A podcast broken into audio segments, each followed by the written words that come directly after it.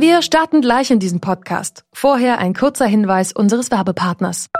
Laut einer Studie kennen sich nur 36 Prozent der Deutschen mit Versicherungen aus. Gehört ihr dazu? Mit Clark könnt ihr eure Versicherungen digital managen und Geld sparen. Clark hilft euch zum Beispiel mit Empfehlungen zum Thema Altersvorsorge oder Berufsunfähigkeitsversicherung. Bei der Registrierung auf clark.de oder goclark.at könnt ihr euch außerdem mit dem Code THEMA einen Amazon-Gutschein von bis zu 30 Euro sichern. Mehr Infos in den Show Notes.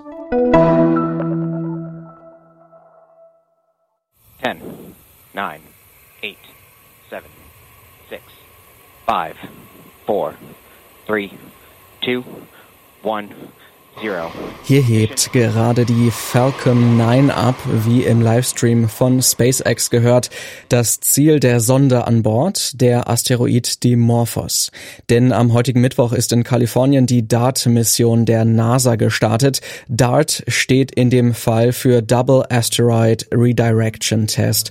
Aber was bedeutet das eigentlich? Es soll erforscht werden, wie man Asteroiden von ihrem Kurs abbringen kann, bevor sie mit der Erde kollidieren. Wir fragen uns deshalb heute, wie kann man die Erde vor Asteroiden schützen? Mein Name ist Lars Feyen, das hier ist zurück zum Thema. Hi.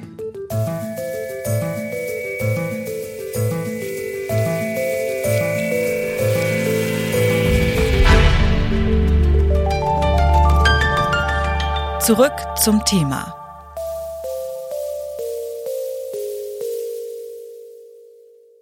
Wir haben das Jahr 1998 und Bruce Willis fliegt in den Weltraum, um einen Asteroiden mittels Atomsprengkopf in die Luft zu jagen. So will er gemeinsam mit seiner Crew verhindern, dass der Asteroid die komplette Erde und mit ihr die Menschheit zerstört.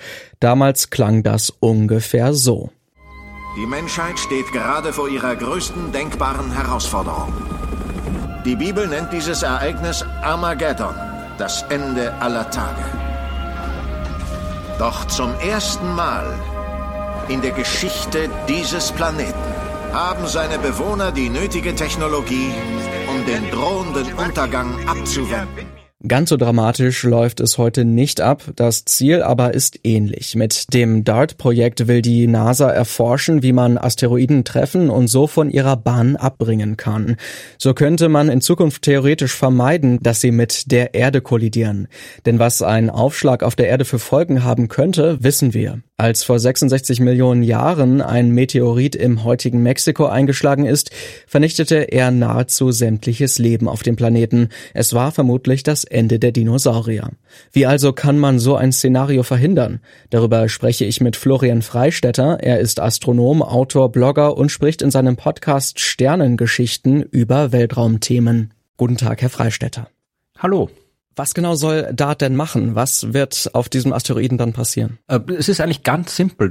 Die Raumsonde wird einfach mit voller Wucht auf diesen Asteroid äh, aufprallen. Sie wird absichtlich mit dem Asteroid kollidieren und weil so eine Raumsonde ja durchaus schnell unterwegs ist, wird die Wucht des Aufpralls hoffentlich ausreichen. Das ist genau das, was man testen möchte, um die Bahn des Asteroiden zu verändern.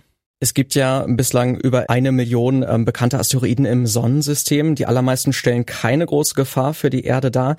Wie realistisch ist es denn also eigentlich, dass ähm, ein Asteroid auf die Erde zurast und so ein Einschlag dann auch passieren könnte?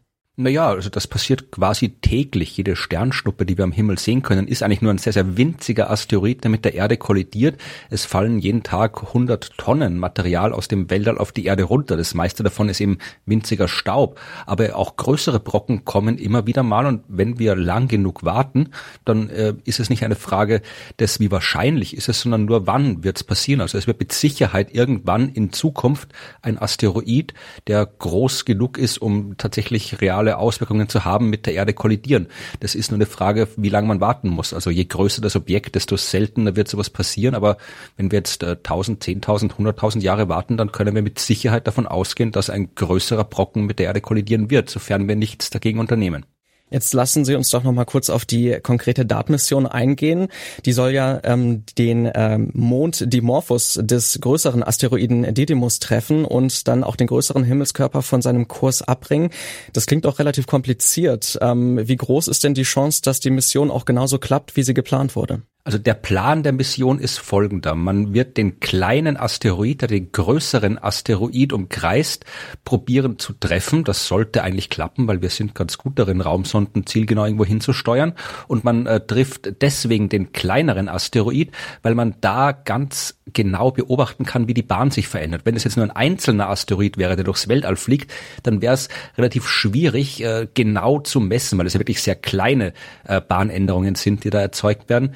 Äh, es wäre schwierig, genau zu messen, ob die Mission erfolgreich war und wie stark sich die Bahn geändert hat. Da man jetzt aber den kleinen Asteroid trifft, der den großen umkreist, kann man direkt aus der Umkreisung herausfinden, ob sich die Bahn verändert hat. Das heißt, man probiert nicht, die Bahn des größeren Objekts zu verändern, sondern man möchte nur schauen, ob man den kleineren Asteroid, den Mond quasi, dazu bringen kann, den größeren ein bisschen anders zu umkreisen. Und das lässt sich relativ schnell durchführen.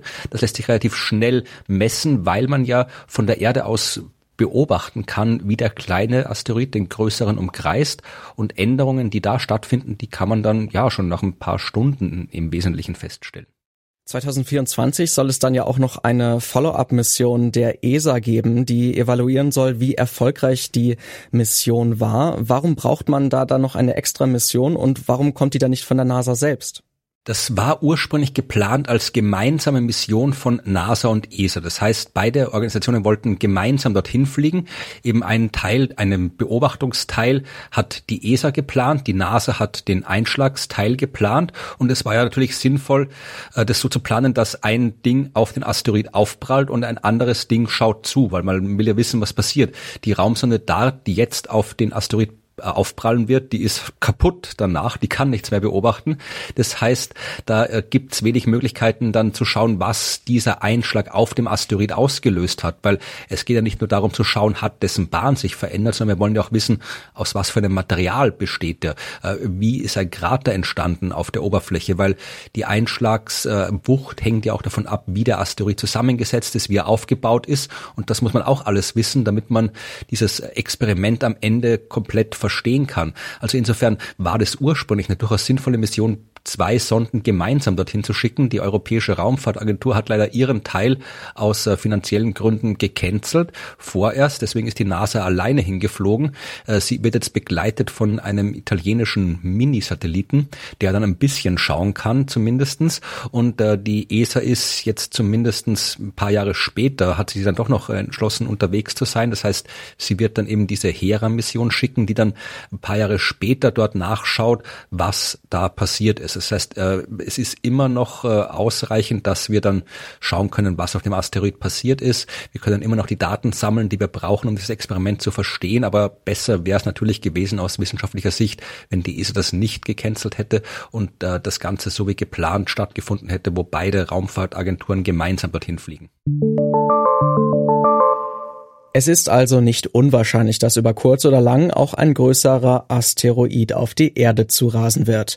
Um eine Kollision zu verhindern, muss man Asteroiden allerdings frühzeitig erkennen.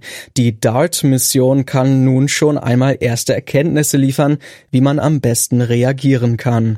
Die anschließende ESA-Mission wird weitere Anhaltspunkte über den Erfolg des Versuchs liefern. Zum Schluss noch ein Hörtipp von uns. Es gibt seit heute eine ganz frische Folge von unserem Wirtschaftspodcast Mittelstand. Zu Gast sind Sarah Volkmar und Sebastian Bomm aus dem Digitalteam von Rose Bikes. Rose soll nämlich digitaler Leader in der Fahrradbranche werden und langfristig die bekannteste Radmarke in Deutschland. Beim Mittelstand verraten Sarah und Sebastian, wie sie das genau anstellen wollen. Hört da doch gerne mal rein. Und das war's für heute. An dieser Folge mitgearbeitet haben Mara Mupp, Alina Eckelmann, Jonas Nikolik und Benjamin Serdani. Chefin vom Dienst war Rabea Schlotz und mein Name ist Lars Feyen. Bis zum nächsten Mal.